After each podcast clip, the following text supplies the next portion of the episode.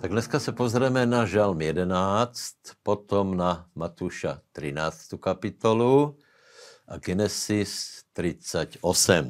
Žalm 11. Znova, je tu situácia, že Dávid hovorí o nepriateľoch, ako útočí, ako dobiedzajú. Vidíte, že to nájdeme v žalmoch znova a znova. A E, znovu poviem, že Boh to nepopiera, nepopiera, že je zlo, že je nepriateľ, že je diabol, že je zlo, ale velice, velice si cení tých ľudí, ktorí ostávajú stabilní a spravodliví.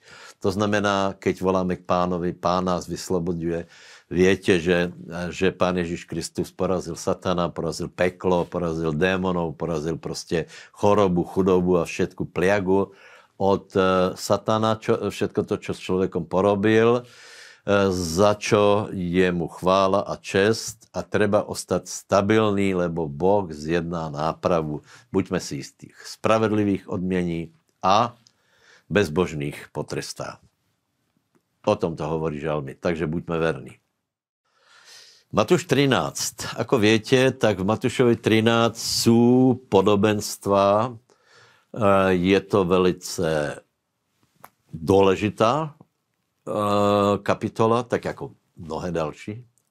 No a v tej prvej časti, ktorú teraz nebudeme pozerať, je e, e, spôsob rastu Božieho kráľovstva. Hej.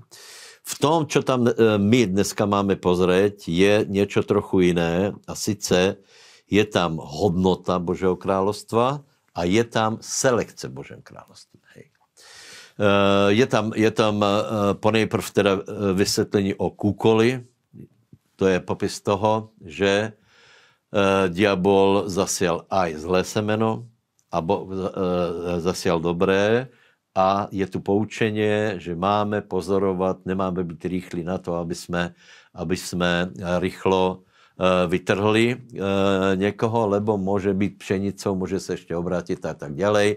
Potom je tam, eh, potom je tam sieť, která hovorí o tom, že evangelium je atraktívne, ale zobere so sebou aj neužitečné veci, všelijaké, všelijaké nepotrebné veci, predmety, anebo ryby, ktoré se nedajú jesť, nebo morské všelijaké tvory. Hej.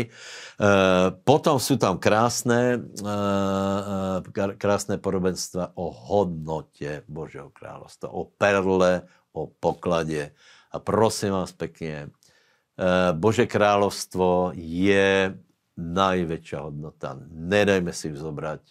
A z, božích, z pohledu Božieho my sme pokladom, ktorý je na poli a to pole kúpil Pán Ježiš Kristus preto, lebo videl tam niečo úžasné a to si ty a ja. Ďaká Bohu.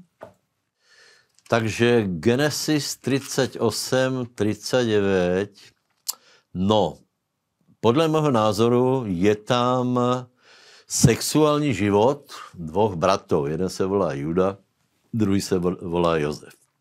Eh, v 38. kapitole vidíme, vidíme celkom taký, taký vložený príbeh, o ktorom nevieme, čo si máme myslet, lebo Juda si tam zachoval velice divně, nešlachetně, eh, podlehl žiadosťám, vcházá k prostitutke, čo samozrejme není správne.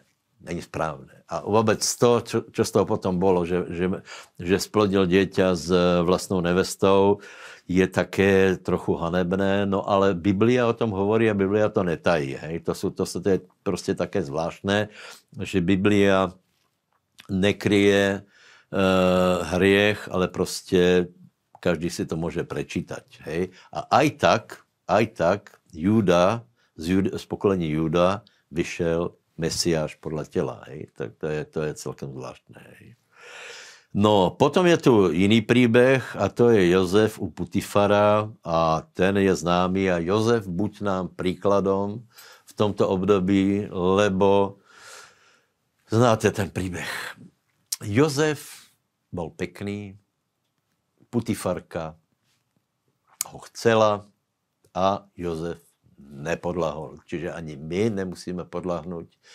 Moje otázka je, čo urobil Jozef, aby nepodlahol? No, utekal. Takže utekaj, bratu môj, utekaj od sexuálnych hriechov. thank you